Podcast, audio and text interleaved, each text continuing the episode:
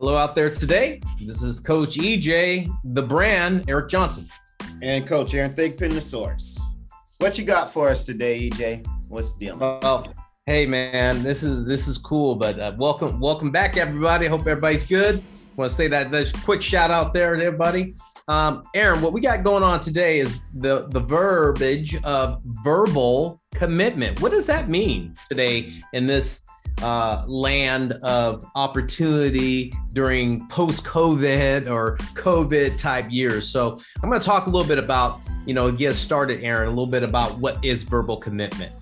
And verbal commitment is when a university of a sport, obviously, um, says, "Hey, listen, we'd like you to further your education with us and your and your athletic ability with us, and we are saying to you that you are committing to us, and we're committing to you at this present time."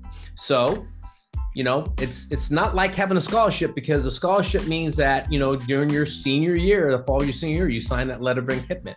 Commitment, NLI but verbal commitment is totally different. It means that you're promising. It's like a promissory note. I'm promising that you will be on my campus um, when you sign that NLI. That's what that means from the standpoint of a coach. A coach saying that to a player. A player saying it to the university or to the coach is, "Hey, um, yes, I like the promissory note you're sending me. I do want to commit and I'm going to put it out there on Twitter, Instagram, everything, and let everybody know that I'm verbally committed to you and I'm hands off to all the other recruiters that might be recruiting me right now. And that's what people do. That's a verbal commitment. That's kind of like the, the, uh, down and dirty part of it right now. And that, and, and Aaron, I tell you, that has changed so drastically in the last 18 months. Like that was a thing five years ago, four years ago, verbal commitments were pretty solid.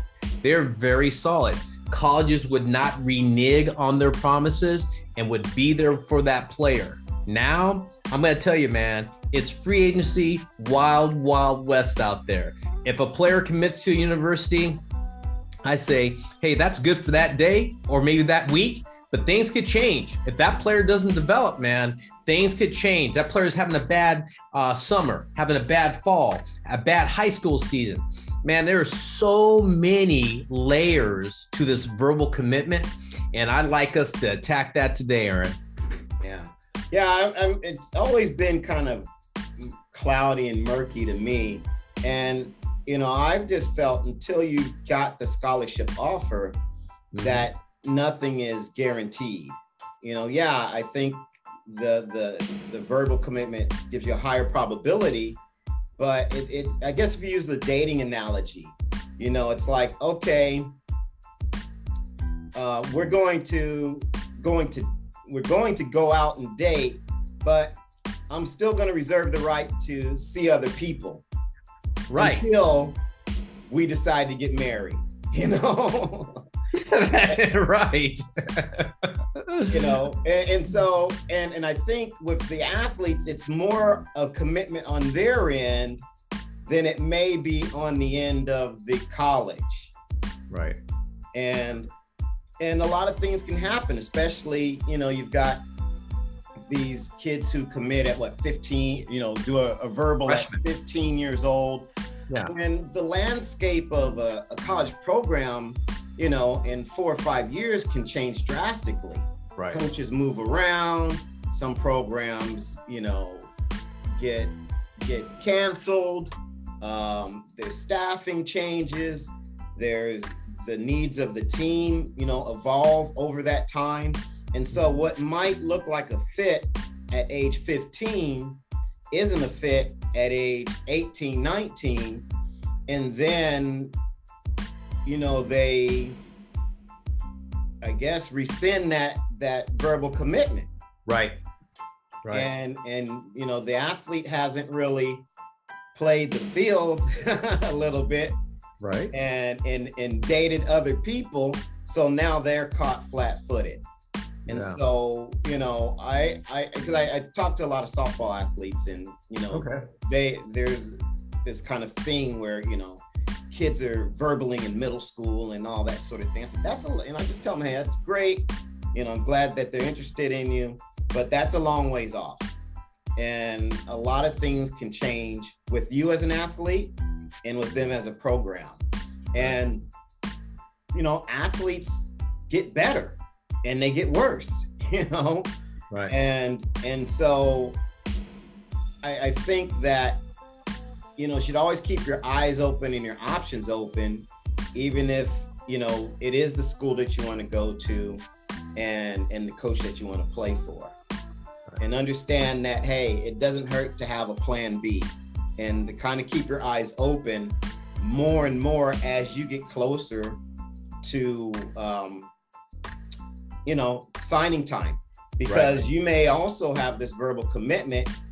It gets to a point where you're going to sign, but the package isn't what you want, you know? So maybe they're going to offer you 25%, you know? Now, what do you do? And you've you've kind of not looked at any other offers that may be better. Now you, you can be stuck. So, you know, I just say, you know, be wary, you know, look at a lot of different options and keep your eyes open. Um, boy, you mentioned some great points, and I want to dive into two of those, Aaron. One is that keeping your options open and the package. First thing, keeping your options open. Um, and you mentioned the school's needs um, could change if you at at eighth grade committed or as a freshman in high school committed I tell you, four years, five years down the road, that university could change. Um, so I, I like what you said about there. You have to keep your options open. And the package that they might initially give you might change during those four to five years. They might come back to you, you know, just before the signing period and say, listen, you know, we need this other pitcher. You know, are you all right just taking 50% now instead of 75?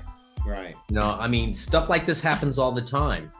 And I think it's always good to understand it's just like, you know, that verbal commitment is a soft promise. And I say soft promise um, because you never know what has happened. I've seen so many athletes in the past 18 months get their verbal commitment commitment rescinded on just based on those kind of reasonings. Mm-hmm. The second thing is why you keep your options open.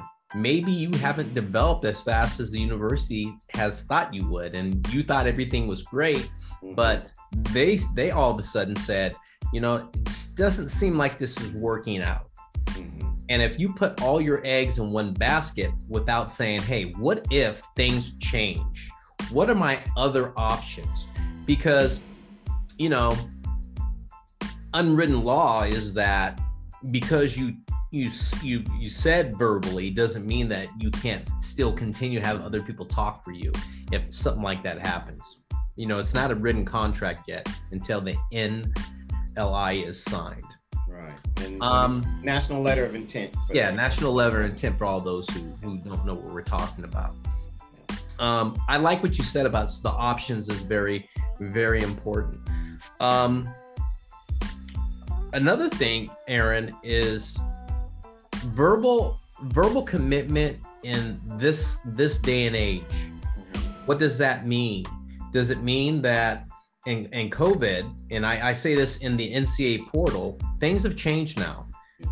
Colleges are going more after that seasoned athlete that has had three years already playing Division One baseball and maybe they're a grad student mm-hmm. and this school wants to get that player in there to help the coach you know help their team win. That can change your verbal commitment too. There are so many layers to this about the transfer portal. There is a direct relationship between verbal commitment and the transfer portal now.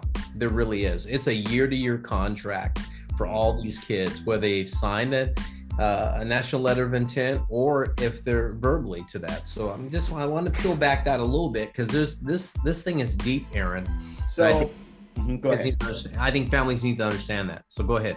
So I mean, is is it a good strategy then to I don't know necessarily depends on how far you out you are, but maybe right. check in, you know, every year and and kind of reaffirm what their needs are and what their resources are and how you may fit in the program. You know, again, maybe at eighth grade you don't have to check in every year, but right. I think at least it would seem the reason, stand the reason that by your by your junior year, you should be having probably more um, thorough conversations with them about, you know, um, what their intentions are with you.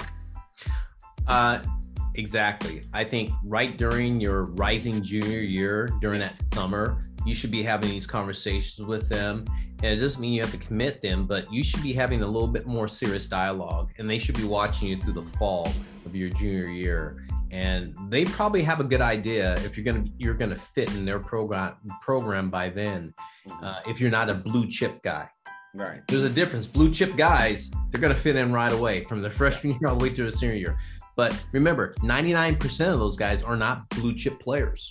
Okay. So that's like we're talking about everybody then. Um, so they do need to check in. And I, and be honest with you, once a year is great. But I even, I even tell those guys before their junior year, if they have an early commitment, check in once a month just to say, hey, coach, how you doing? Because you need to build that relationship and see if that relationship changes see how they talk to you see how they communicate to you are you seeing any kind of difference? Is the head coach talking to you? Is the recruiting guy talking to you? The associate head coach talking to you? I think that plays into it. But again not to get off that point aaron i think what you said about the junior year is it's really critical during that summer and fall there needs to be dialogue because they're going to cross check in april. April and early march they're going to cross check and see how your high school stats are doing and if they have any other questions, like they're unsure, they're going to see your first two weeks in the summer and they're going to make a decision right then. They are. That's the latest I think they would say, hey, money wise, we'll do this for a position player. Pitchers are different. I think pitchers are a different animal. There are not enough pitchers out there. They may wait a little bit longer rather than a position player. And I think that's something the audience out there should know is that pitchers, is not enough pitching ever and they can always you know find money for pitchers as i always say or find a roster spot for pitchers if needed so i think that's important to understand that that what's that verbal commitment and what does that mean really in this in this day and age oh good points um i think the last point aaron before you know before we do anything else is that uh, I, I tell parents and athletes out there um, what really is a verbal commitment for you guys? You know, is that is that something that you want to send out there to everybody and let everybody know? I mean, if I had a verbal commitment, I wouldn't publicize it. To be honest with you, I'd just say, okay, i am if they if people want to know and they want to ask me, I would do that. I'd leave it at that. I wouldn't put it all out there and, and let everybody know. I just say, hey, listen, yes, I verbally commit to you, and that's it. I wouldn't put on my social media and start going crazy about it. I keep it very, very quiet because you know what? The university's not putting on their website that they have a verbal commitment. So why should you do the same thing by doing that? That makes no sense to me why we do that. And I think that's that's that's my last point there is that keep it to yourself. You know, you tell your family and friends, that's fine, but you don't need to put it blasted out there. And, you know, I think it hurts your opportunities to have options in the future. So they're treating you like a side chick. Absolutely. uh, well said there, man. Well said there. Yeah. But all right. I, I love that right there. Hey, you got anything else, Aaron, on that on that subject, man? I think yeah. cool. It's time for us to go, but that that was pretty good. Pretty yeah. good subject. Just no, I just wanted to to have a quick, a brief conversation about that because um, I, I hear that term a lot, and um, I'm always talking to a lot of the younger athletes who who think that's the end all be all, and and um, they don't really understand what that commitment is, and on both sides, right? How it should be viewed. I mean, it's a great first step, but it's not the final step. Right. Make them put a ring on it. Another dating analogy. I love that. I love that. Well, anyway, hey, thanks for joining us today. And uh, this is uh, Eric Johnson, the brand. And this is Aaron Thigpen, the source. We'll see you.